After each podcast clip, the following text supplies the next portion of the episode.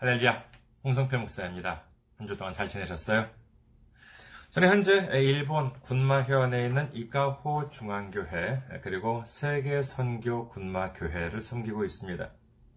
그리고 어, 지난 12월 달 이번 달이죠 아직까지 2021년 12월 달에 기린 선교회를 출범을 했습니다. 그래서 저의 모든 사역을 어, 이 선교회를 중심으로 이제 전개하려고 합니다. 아, 물론 기존에 섬기고 있는 교회, 이카호 중앙교회와 세계 선교 군마 교회도 섬기고 있고, 그리고 그 외에 많은 활동도 역시 그 기린 선교회를 중심으로 어, 전개해 나아가려고 합니다.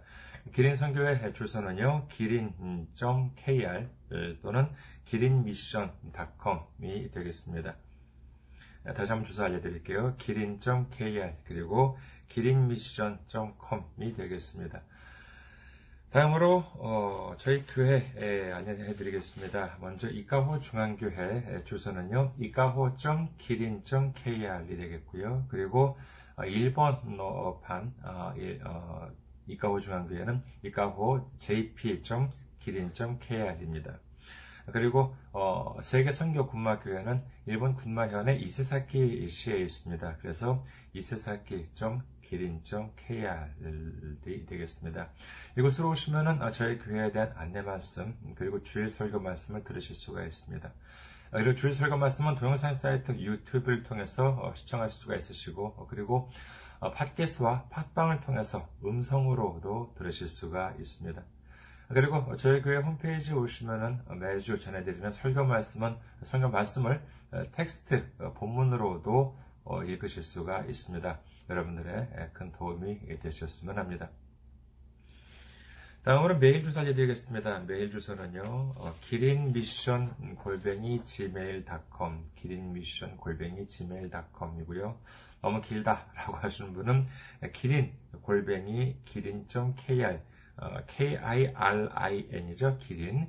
K-I-R-I-N 골뱅이 기린.kr로 보내주셔도 제가 받을 수 있습니다. 이것은 메일을 보내주시면은요, 언제든지 제가 받을 수 있으니까 여러분들의 귀한 메일 기다리고 있겠습니다. 다음으로 지난주에 또 귀하게 선교 후원으로 섬겨주신 분들이 계십니다. 아, 이진묵님, 감사해요님, 이광무님, 안성희님, 고철규님, 조병란님, 무명님, 김재권님, 김준규님, 형남식님, 그리고 메리 크리스마스 님께서 귀하게 선교 후원으로 선교해 주셨습니다. 메리 크리스마스라고 적어주신 분, 어, 솔직히 뭐 저는 어, 느 분이신지 모르죠. 주님은 아십니다. 주님은 아시겠지만 어느 분이신지 모르겠는데 크리스마스 이브나 밤, 어, 밤에 정말 산타크로스 할아버지가 오실 때 그쯤에 이렇게 딱 어, 후원을 해주셨습니다. 메리 크리스마스라고 딱 이렇게 적혀 있는데 너무 멋진 거 아니십니까? 정말 이렇게 연말이고 어, 그런데 예, 그래서 이렇게 여러 가지 많이 이렇게 개인적으로도 지출이 많으시리라 아, 짐작이 됩니다만은 그럼에도 불구하고 이렇게 예, 저희 사역에 관심을 가져주시고 이렇게 후원을 해주시니 얼마나 감사한지 모릅니다. 예수님의 놀라운 축복과 넘치는 은혜가 함께 하시기를 주님의 이름으로 축원합니다. 다음으로 선교 후원으로 선교 주실 분들을 위해 안내 말씀드립니다. 먼저 한국에 있는 은행이죠. KB국민은행입니다. 계좌번호는 079-21-0736-251입니다. KB국민은행 계좌번호는 079-21-0736-251입니다. 다음으로 일본에 있는 은행으로 직접 선교 주실 분들을 위해 안내 말씀드립니다. 이는 일본에 있는 은행이에요. 군마은행이고요. 지점번호는 190, 계좌번호는 1992256이 되겠습니다. 군마은행 지점번호는 190, 계좌번호는 1992256입니다. 다음으로 어, 유초은행 일본의 우, 체국 어, 은행이 되겠습니다. 유초은행은요. 기호는 10450, 번호는 356-44801, 그리고 어, 지점 번호는 048이 되겠습니다. 유초 기호는 10450, 번호는 356-44801, 그리고 지점 번호는 048이 되겠습니다.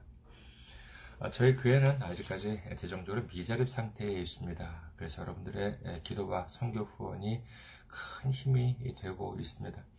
여러분들의 많은 기도, 많은 관심, 많은 참여, 많은 섬김 기다리고 있겠습니다. 오늘 함께 은혜 나누실 말씀 보시겠습니다. 함께 은혜 나누실 말씀 로마서 8장 17절에서 18절이 되겠습니다. 로마서 8장 17절에서 18절 봉독해 드리겠습니다. 자녀이면 또한 상속자, 곧 하나님의 상속자요 그리스도와 함께 한 상속자니 우리가 그와 함께 영광을 받기 위하여 고난도 함께 받아야 할 것이니라.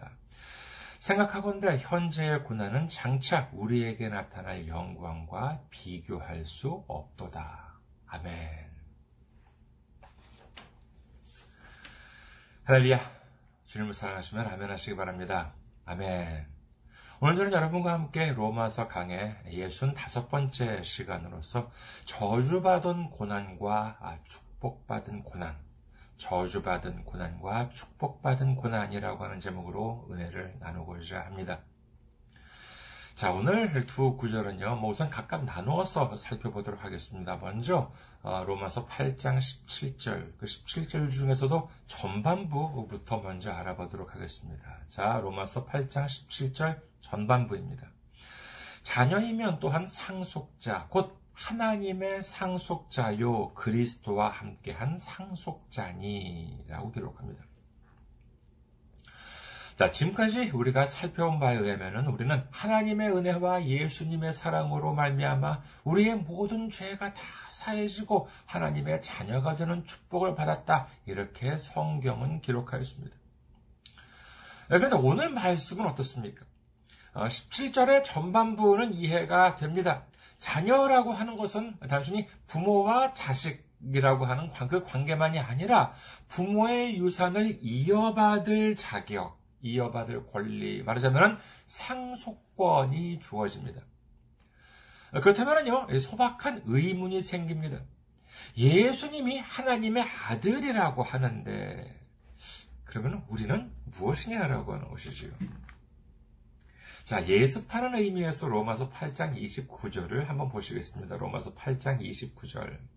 하나님이 미리 아신 자들을 또한 그 아들의 형상을 본받게 하기 위하여 미리 정하셨으니 이는 그로 많은 형제 중에서 마다들이 되게 하려 하심이니라. 자, 하나님께서는 그의 아들, 즉 예수님을 본받게 하기 위해서 많은 형제들 중에 예수님을 맏아들로 삼으셨다. 이렇게 성경은 기록합니다. 즉, 이 말씀은 무엇입니까? 예수님의 보혈로 말미암아 구원을 받은 우리 모두는 하나님의 자녀인데 그 맏아들이 봐도 바로 예수님이다. 이렇게 성경은 말씀하고 있는 것입니다. 자, 그러면은요, 여기서 또, 어, 소박한 의문이 생깁니다. 아하! 우리가 예수님처럼 하나님의 자녀가 된다라고 하면은, 얘는, 어, 우리도 예수님처럼 된다는 것인가? 라고 하는 어, 의문이지요. 이 질문을 조금 더 구체적으로 살펴보겠습니다. 자, 여기서 우선 한 가지 문제를 내볼게요. 예수님은 조물주이십니까? 아니면 피조물이십니까? 다시 한번 제가 말씀, 질문 드립니다. 예수님은 조물주이신가요? 아니면 피조물이신가요? 요한복음에 보시면 예수님에 대해서 다음과 같이 기록합니다. 요한복음 1장 2절에서 3절. 그가 태초에 하나님과 함께 계셨고요. 그래서 그라고 하는 건 예수님이죠. 그가 태초에 하나님과 함께 계셨고 만물이 그로 말미암아 지은 바 되었으니 지은 것이 하나도 그가 없이는 된 것이 없느니라. 이 기록에 의하면 예수님은 태초에 하나님과 함께 계셨다라고 합니다. 그렇다면 태초는 언제를 말하는 것일까요? 이 태초라고 하는 말은 어, 이 작은 의미의 태초와 큰 의미의 태초로 이제 생각할 수가 있겠습니다. 먼저 작은 의미의 태초라고 하는 것은 하나님께서 이 세상 우리가 살고 있는 이 세상을 창조하실 때를 가리키지요. 창세기 1장 1절 태초에 하나님이 천지를 창조하시니라. 바로 이 시점이 작은 의미의 태초라고 할 수 있겠습니다. 앞서 살펴본 요한복음의 기록을, 기록과 같이 예수님 없이 지어진 것이 하나도 없다. 이렇게 성경은 말씀하신다. 라고 하는 것은 하나님께서 우리가 살고 있는 이 세상을 창조하실 때 예수님께서 하나님과 함께 하셨고 예수님께서도 이 천하 모든 것을 창조하셨다. 이렇게 이해를 해야 하겠습니다. 자, 그렇다면요, 작은 의미의 태초는 그렇다고 치고, 그렇다면 큰 의미의 태초라고 하는 것은 언제일까요? 아, 이는 이 세상, 뭐 지구만이 아니라 우주도 창조되기 훨씬 이전부터 말하자면 하나님께서 하나님이 되셨을 때라고 해야 되겠지요. 그것이 바로 큰 의미에서 태초라고 할 수 있겠습니다.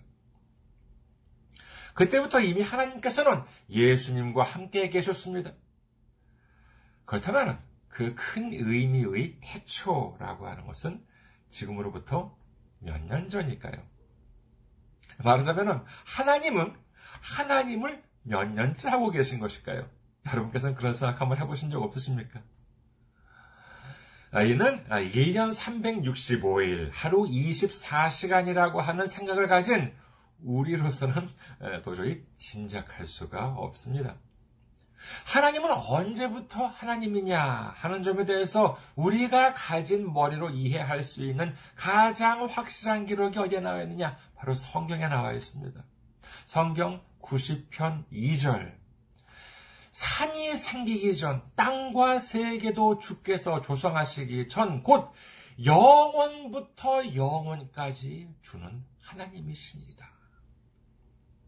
참 멋진 말씀 아니십니까? 이는 몇백만 년, 몇천만 년이라고 하는 단위가 아닌 영원부터 영원까지 하나님은 하나님이시요, 예수님도 하나님이시요, 그리고 하나님 아버지의 영이신 성령님도 하나님이신 줄 믿으시기를 주님의 이름으로 축원합니다. 자, 그렇다면 여기서 또 궁금증이 생깁니다. 예수님의 십자가 공로로 말미암아 우리도 하나님의 자녀가 되었다라고 하는 것은 그렇다면은 우리도 하나님이 된다는 뜻인가요? 아닌가요? 다시 한번 질문 드릴게요. 예수님의 십자가 공로로 말미암아 우리도 하나님의 자녀가 된다라고 하는 것은 우리도 하나님이 된다라고 하는 뜻이다. 맞습니까? 틀립니까? 예, 분명히 말씀드립니다. 이는 우리가 예수님처럼 하나님이 된다라고 하는 뜻이 아니에요. 그렇지가 않습니다. 조물주와 피조물이라고 하는 관계는요, 이는 너물래야 넘을 수 없는 절대적인 관계입니다. 더구나 우리는 누구입니까? 피조물, 그것도 용서받을 수 없는 죄인입니다. 용서받을 수 없다라고 하는 의미는 우리의 행위, 말하자면 율법적인 행위로는 우리의 죄를 절대로 용서받을 수 없다. 아, 그와 같은 죄인이라는 뜻입니다. 왜 율법적인 행위로는 용서받을 수가 없습니까?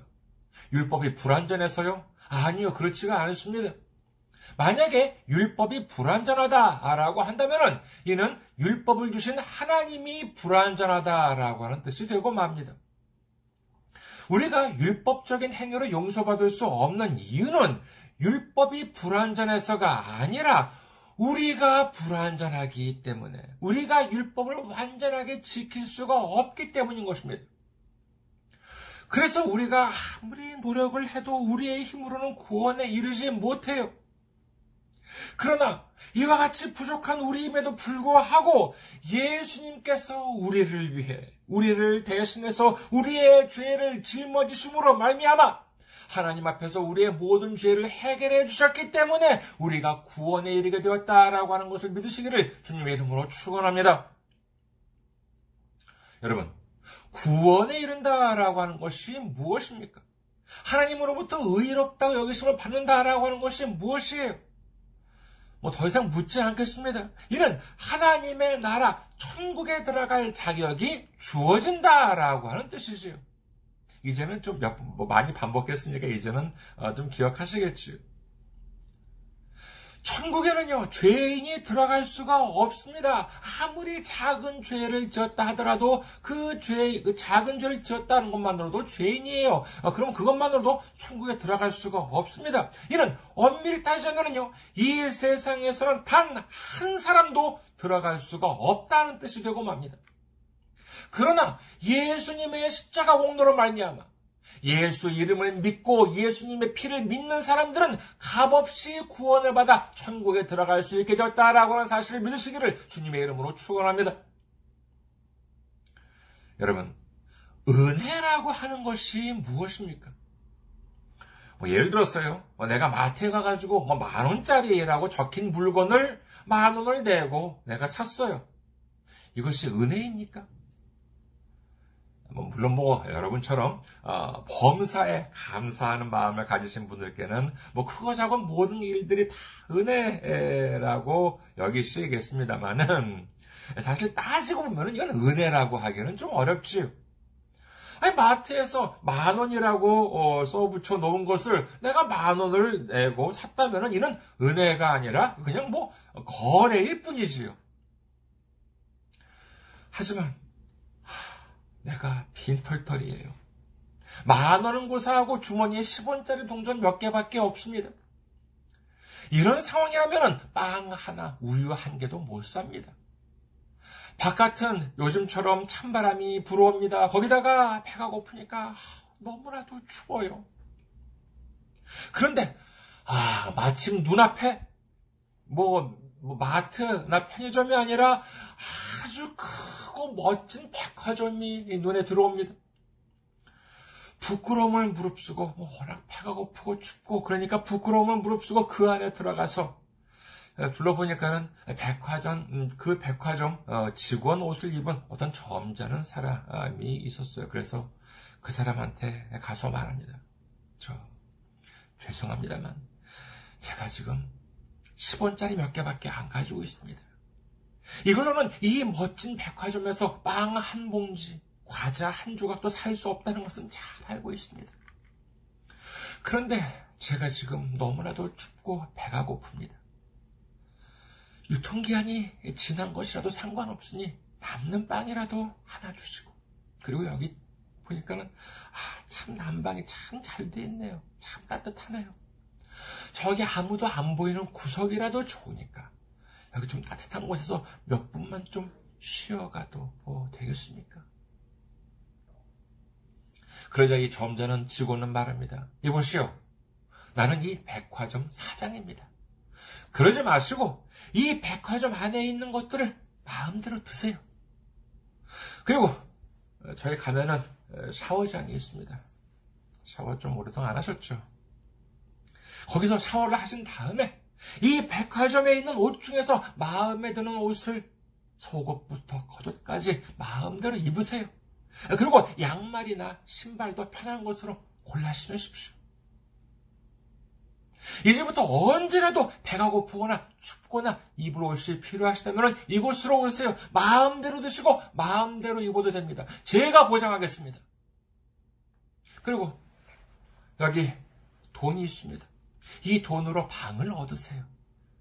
아, 그리고 우리 백화점에서 일을 하기를 원하신다라고 하면 당장 내일부터 출근하시기 바랍니다. 이게 지금 이 배고픈 사람에게 감당할 일입니까? 아니에요. 이 사람은 이와 같은 놀라운 대접을 받을 만한 일을 하나도 한 적이 없습니다. 그리고 어쩌면 이 사람은 여러 가지 조건으로 미루어 보아 이러한 멋진 백화점에 원서조차 내지 못할 상황이었는지도 모릅니다. 그래도 뭐예요?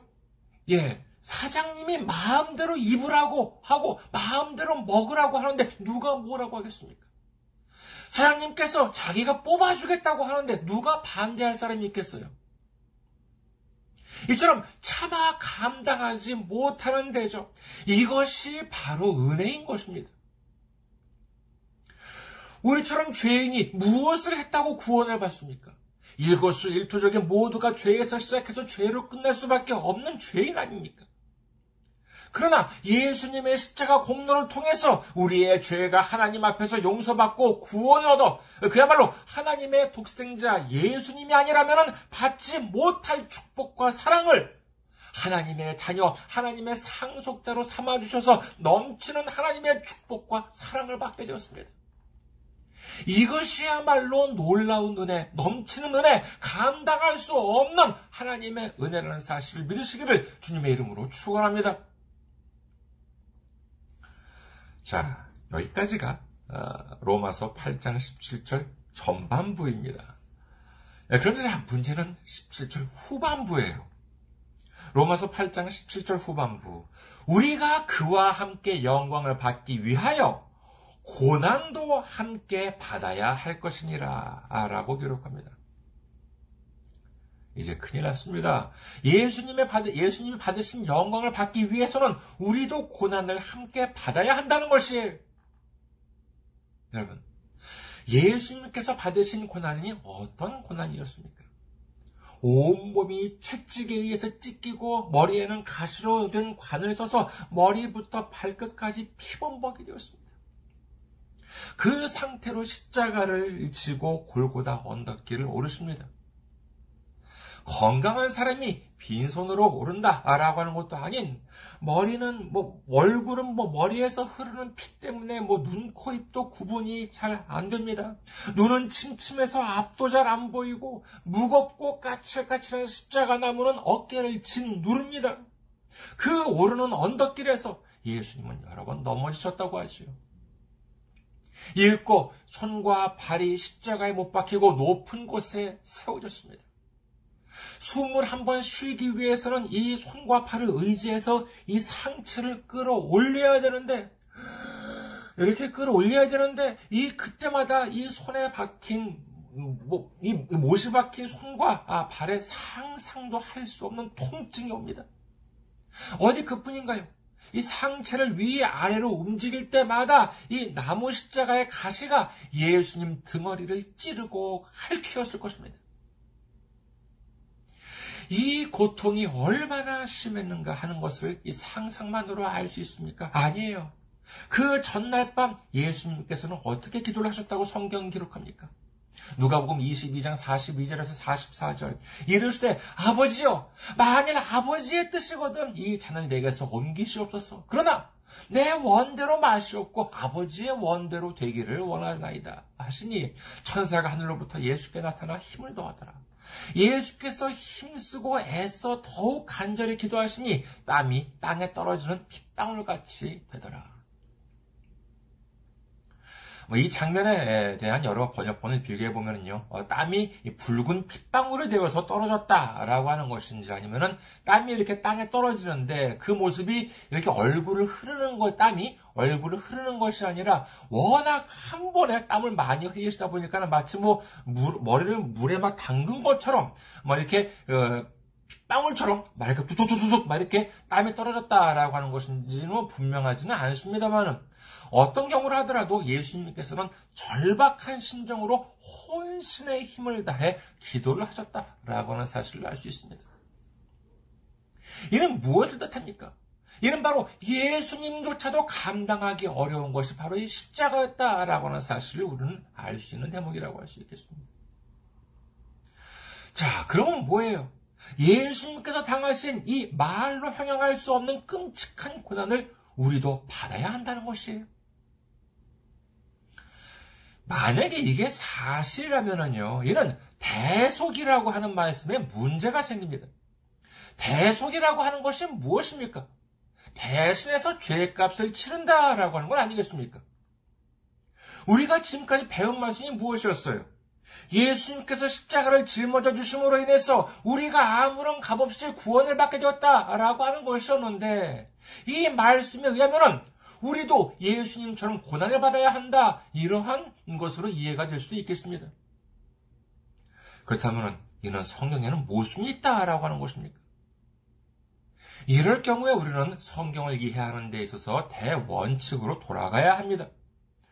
대원칙은 뭐냐? 그것은 바로 성경은 하나님의 영으로, 하나님의 감동으로 적힌 책으로서 전혀 오류가 없는 완전한 하나님의 말씀이다라고 하는 사실을 믿으시기를 주님의 이름으로 축원합니다. 여기서 한 가지 짚고 넘어가야 하겠습니다. 자, 질문 드릴게요. 예수님께서는 의인으로 십자가에 못 박히셨을까요? 아니면 죄인으로 십자가에 못 박히셨을까요? 다시 한번 질문 드리겠습니다. 예수님께서는 의인으로 십자가에 못 박히셨을까요? 아니면 죄인으로 십자가에 못 박히셨을까요? 정답은 죄인으로 십자가에 못 박히셨습니다. 그것도 철저한 죄인으로서, 전무후무한 끔찍한 죄인으로서 십자가에 못 박히셨습니다. 갈라디아서 3장 13절 그리스도께서 우리를 위하여 저주를 받은 바 되사 율법의 저주에서 우리를 속량하셨으니 기록된 바 나무에 달린 자마다 저주 아래에 있는 자라 하였습니다. 베드로전서 2장 24절 전반부 친히 나무에 달려 그 몸으로 우리 죄를 담당하셨으니 이는 우리로 죄에 대하여 죽고 의에 대하여 살게 하려 하십니다. 예수님께서는 죄가 없으셨습니다. 그러나 한 사람의 죄가 아니라 우리 모두의 죄를 다 짊어지셨으니 이처럼 끔찍한 죄인이 어디 있었겠습니까? 예수님은 철저한 죄인으로 십자가라고 하는 나무에 달리시면서 철저하게 저주를 받으셨습니다. 이처럼 예수님은 우리의 상상을 초월하는 고난을 받으심으로 인해서 우리의 모든 죄를 그 십자가 위에서 완전히 해결해 주셨다라고 하는 것을 믿으시기를 주님의 이름으로 축원합니다.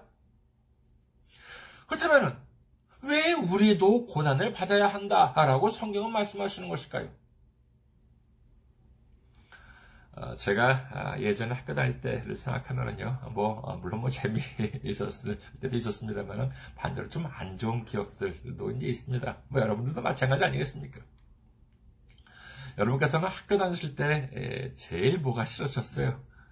뭐, 견해에 따라 차이는 있겠습니다만은 아무래도 뭐 두 가지, 또 한번 저, 저 때 정도도 저 비슷한 세대든지 어, 한 20세기 때 학창 시절을 보내신 분들은 대충 좀 어, 공감하지 않을까 아, 싶습니다만은 한뭐 안 좋았던 기억 그 글쎄요 두 가지를 꼽으라면은 뭐가 있을까 하나는 어, 시험이 아닐까라고 하는 생각이 듭니다. 뭐 중간고사나 기말고사 뭐 좋아하는 사람들이 뭐 얼마나 있었겠습니까? 그런데 사실 이 중간고사나 기말고사, 중간시험이나 기말시험이라고 말할 것 같으면 이는 입학시험이나 입사시험과는 확연히 다릅니다. 생각해 보세요. 입학시험이라고 하는 것은 뭡니까? 입학시험이나 입사시험이라고 하는 것은 쉽게 말하면 떨어뜨리기 위해서 어, 보는 시험입니다. 모집 정원보다 많은 수험생이 모였어요. 그러면은 그 모집 정원 이상 되는 수험생들을 떨어뜨리기 위한 시험. 그게 바로 입학시험이나 입사시험인 것입니다. 반면에 중간 시험이나 기말 시험을 망쳤다고 해가지고 학교에서 내보냅니까? 아유, 아니요. 아무리 엄격한 학교라 하더라도 그러지는 않습니다. 물론 뭐 점수는 뭐 못 받겠죠. 뭐, 뭐, 좋은 점수는 못 받겠죠.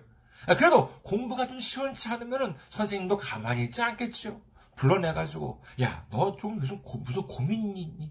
집안에 무슨 뭐 문제라도 있어?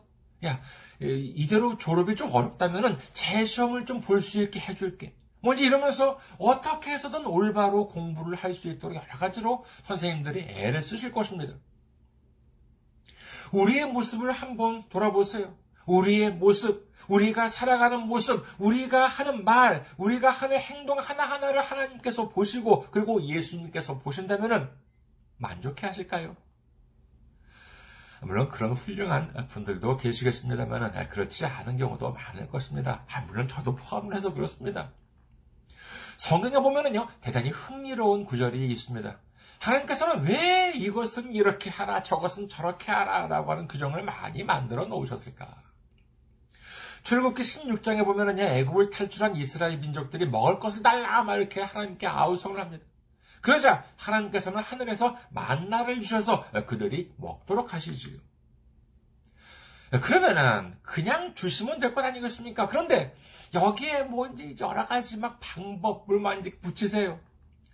출애굽기 16장에 보면은요 이렇게 나와 있습니다. 자 만나를 얻기 위해서 어떻게 되는 것이냐? 아침 일찍 들에 나가서 거둬, 거둬라. 그리고 거둘 때는 그날 먹을 것만 거두고 다음 날까지 보관하지 말아라.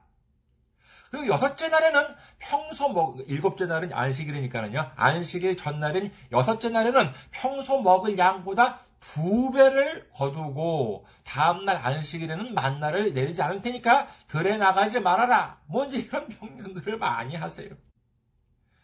하나님께서는 왜 이러셨을까요? 만나 좀 주시면서 뭐 생색내시려고 하셨던 것일까요? 출애굽기 16장 4절 후반부에 보시면 하나님께서는 흥미로운 말씀을 하십니다.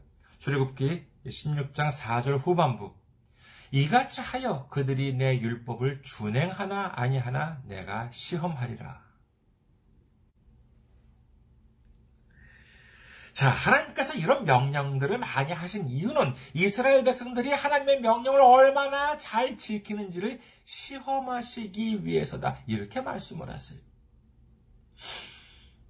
여러분, 앞서 말씀드렸던 중간 시험이나 기말 시험을 왜 학교에서 치릅니까? 예, 그것은 수업 때 선생님이 하신 말씀을 얼마나 잘 기억하고 있는지를 보기 위해서지요. 그렇다면 그 시험은 학생을 내쫓으려고 보는 시험입니까? 아니에요. 그것이 아니에요. 그것이 아니라 시험을 쳐야지만 뭘 올릴 수가 있습니까? 내신 성적을 올릴 수가 있잖아요. 점수를 줄 수 있는 것입니다. 시험을 안 보면 점수를 주고 싶어도 줄 수가 없어요. 하나님께서 이스라엘 백성들을 시험하신 이유는 그들이 미워서가 아닙니다. 그들을 멸망을 시키기 위해서가 아니에요. 반대로 그들을 사랑하셔서 그들이 하나님의 말씀을 지키고 순종하기만 하면은 축복을 넘치도록 주시기 위해서라고 하는 사실을 믿으시기를 주님의 이름으로 축원합니다. 아, 제가 학교 다니면서 어, 싫었던 것 두 번째는요. 이는 어, 저에서가 초등 저에서가 주는 초등학교 때만 이제 좀 해당되는 말씀입니다만은 뭐냐면은 바로 그 체벌이었습니다. 어, 한국이나 일본이나 뭐 지금 뭐, 뭐 그런 일 하면은 뭐 큰일 난다고 하는데 특히 일본에도 일본은 그래도 체벌이 대체적으로 보면은 한국보다 좀 빨리 없어진 편이 아닐까라고 하는 생각이 들어요. 한국을 보면은 꽤 최근까지 공공연하게 그 체벌이라고 하는 것이 있었지요. 인터넷에 찾아보니까는요, 한국은 2011년이 되어서야 공식적으로 체벌이 금지되었다라고 하더라고요. 저는 뭐 초중고를 일본에서 다녔습니다만은 초등학교는 그 동경 신주쿠에 있는 동경 항구학교 지금도 있습니다. 동경, 동경 항구학교 고등부까지 초등부부터 고등부까지 붙어 있는데 저는 이제 동경 항구학교 초등부를 나왔습니다만은 당시에는 한국 학교라서 이것도 어 뭐 한국식이라 체벌이 있었습니다. 그렇다고 뭐 폭력, 막 뭐 두들겨 패고 막 이런 것이 아니라, 어, 제가 기억하는 한 선생님은요, 항상 그, 그, 대걸레 있잖아요. 대걸레 손잡이를 한 이 정도, 한 4, 50cm 정도 이렇게 그, 잘라가지고, 그걸 항상 들고 다니셨어요. 그래가지고, 무슨 뭐 잘못한 일이 있으면은요, 남자, 남학생은 그걸로 이렇게 엉덩이를 이렇게 막, 아, 딱 엉덩이 대, 내가지고, 몇 대, 딱 이렇게 엉덩이를 때리고, 여학생들은 이렇게 회초리를, 손바닥을 이렇게 예, 때렸던 것으로 이제 기억을 합니다. 그래서 저도 몇 번 엉덩이를 맞은 적이 있는데, 근데 그날, 그날은요, 어, 무슨 일 때문이었는지 모르겠습니다만, 아무튼 뭐, 어, 한 몇 명이, 몇 명이 좀 이렇게 잘못을 했어요. 뭐, 맞을 짓을 했어요. 그래가지고, 제 기억에는 한 네다섯 명이 이렇게 좀, 어, 이렇게 앞에 나와가지고, 교실에 이제 앞에 나와가지고, 애들은 이제 딱 자, 자리에 앉아있고, 앞에 나와가지고, 이렇게 한 사람씩 차례대로 이제 맞는데, 근데, 어, 차례대로 나와가지고 어떻게 하느냐. 이 교탁에 이렇게 딱 예, 손을 이제 그 딱 대고 그다음에 이렇게 엉덩이를 딱 내밀어요. 예, 그러면은 거기에 예, 이렇게 세 대씩 하나, 둘, 셋 이렇게 해가지고 어 엉덩이를 맞았습니다. 엉덩이나 맞았는데 제 기억이 정확하다면 아마 그 겨울철이 아니었나 싶어요. 지금도 동경에 있는 초등학교는 아, 겨울철에도 반바지를 입고 다닐 거예요. 교복이 겨울에도 반바지였었습니다. 뭐 겨울에 동경 같은 경우는 웬만하지 영하로 안 떨어져요. 아, 근데 아무 그래도 뭐 그래도 춥죠. 그래도 추운데 그 추울 때 또 엉덩이를 맞으면 얼마나 또 아픈지 모릅니다.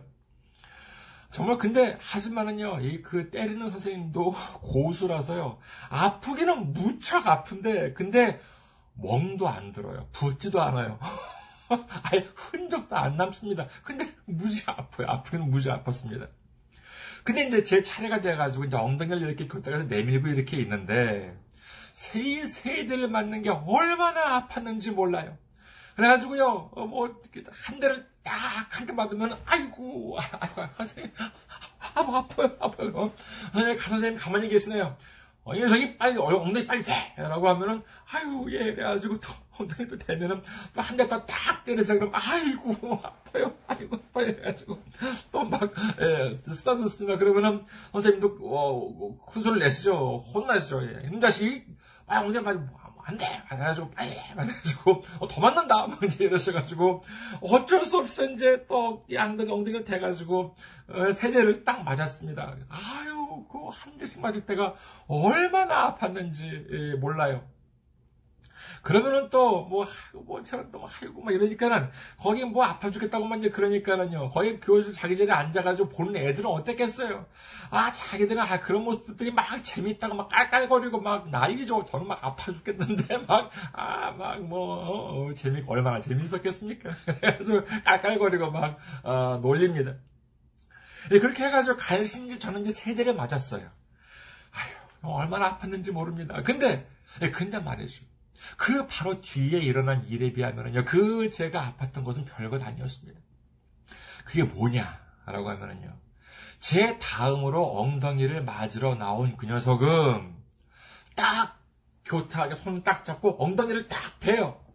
그러면서 정말 하나, 둘, 셋 맞는 동안에 꿈쩍도 안 합니다. 미동도 하지 않고 그걸 그대로 엉덩이를 맞았어요. 그러니까 이 모습을 보고 얼마나 애들이 감동을 먹었는지. 야 멋있다는 거예요. 똑같이 벌을 받고 매를 맞았는데 그 모습을 보고 멋있다는 거예요. 제가 봐도 멋있더라고요. 그 녀석 이름도 안 잊어버려요. 그 기억이 정말 제 인사에 강하게 남았습니다. 이걸 보는 제 심정은 어땠겠습니까?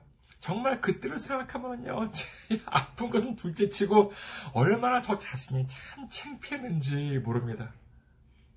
오해하지 마세요. 뭐 그렇다고 체벌이 뭐 찬성이다 반대다 이런 말씀을 제가 드리려고 하는 것이 아닙니다. 우리가 이 세상을 살아가면서 고난을 겪을 수도 있습니다. 환란을 당할 수도 있어요. 그렇다면 하나님께서 우리에게 시험을 내리시는 이유가 무엇입니까? 우리를 미워해서요? 우리를 저주하기 위해서요? 예수님께서 당하신 고난은 저주받은 고난이었습니다. 우리가 율법을 어긴 죄, 하나님의 말씀을 어긴 죄를 우리를 대신해서 철저한 죄인의 모습으로 십자가를 짊어지셨습니다. 율법을 어긴 죄에 대한 형벌은 단 하나, 죽음이었습니다. 그래서 예수님은 철저한 죄인의 모습으로 채찍을 맞으셨고 철저한 저, 철저하게 저주받은 죄인의 모습으로 십자가라고 하는 이름의 나무에 달려서 우리의 죄값을 치르시기 위해 피를 흘리시고 죽어 주셨다라고 하는 사실을 믿으시기를 주님의 이름으로 축원합니다.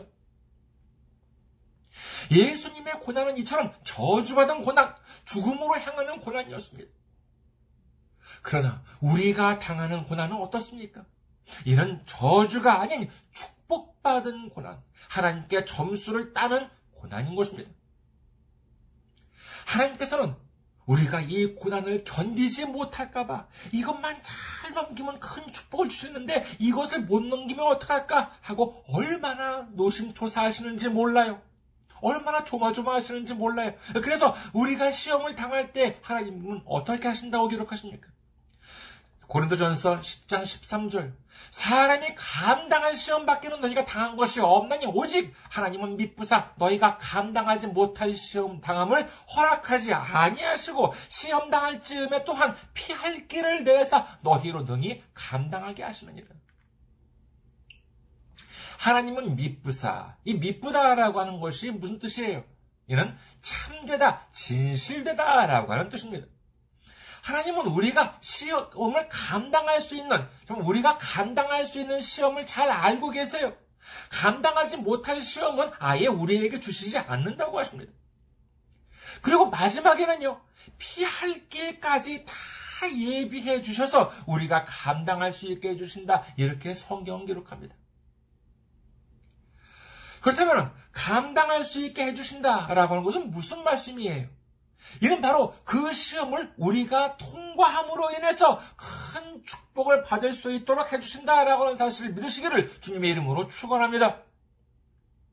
성경은 또 다음과 같이 기록합니다. 잠언 3장 11절에서 12절. 내 아들아 여호와의 징계를 경히 여기지 말라. 그 꾸지람을 싫어하지 말라. 대저 여호와께서 그 사랑하는 사랑하시는 자를 징계하시기를 마치 아비가 그 기뻐하는 아들을 징계함 같이 하시느니라. 가끔 뉴스를 보면은요, 뭐 자기 아이를 심하게 구타한 부모가 경찰에 뭐 잡혀가가지고는 하는 말이 아 무슨 뭐 가정교육을 위해서였다 뭐 이렇게 주장하는 경우도 있다고 하는데 세상 부모들이 아이를 교육시키는 데 있어가지고 모두가 다 잘한다 이렇게는 말할 수는 없겠죠. 그러나 하나님은 미쁘신 하나님, 참되고 진실된 하나님이십니다. 하나님께서 우리를 훈계하실 때에는 우리를 사랑하시는 마음으로 이 또한 우리에게 축복을 주시기 위해서 훈계하신다라고 하는 것을 믿으시기를 주님의 이름으로 축원합니다. 이것이 제가 꾸며낸 이야기입니까? 아닙니다. 그 증거가 무엇입니까? 바로 오늘 본문 중 18절입니다. 로마서 8장 18절.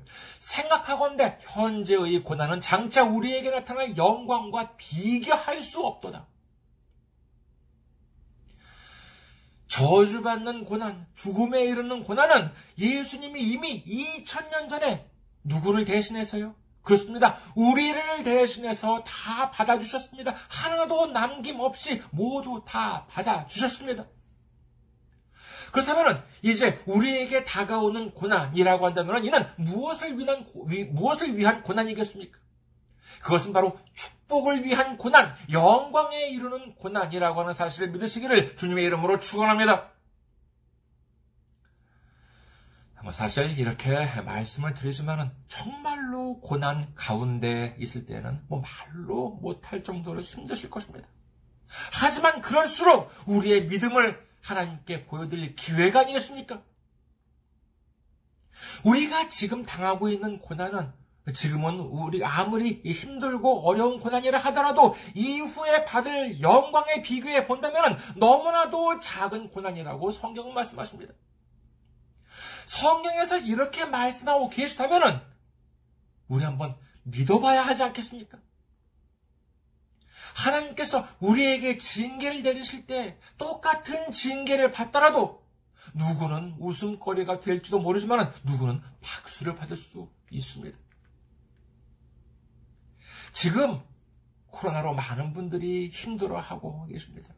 2021년이 끝나가는, 끝나가는 지금 이 시점에도 또다시 오미크론 변이 바이러스에 대한 확진자 수가 세계적으로 늘어가면서 내년에는 또 어떠한 어려움을 당하게 될지도 모릅니다.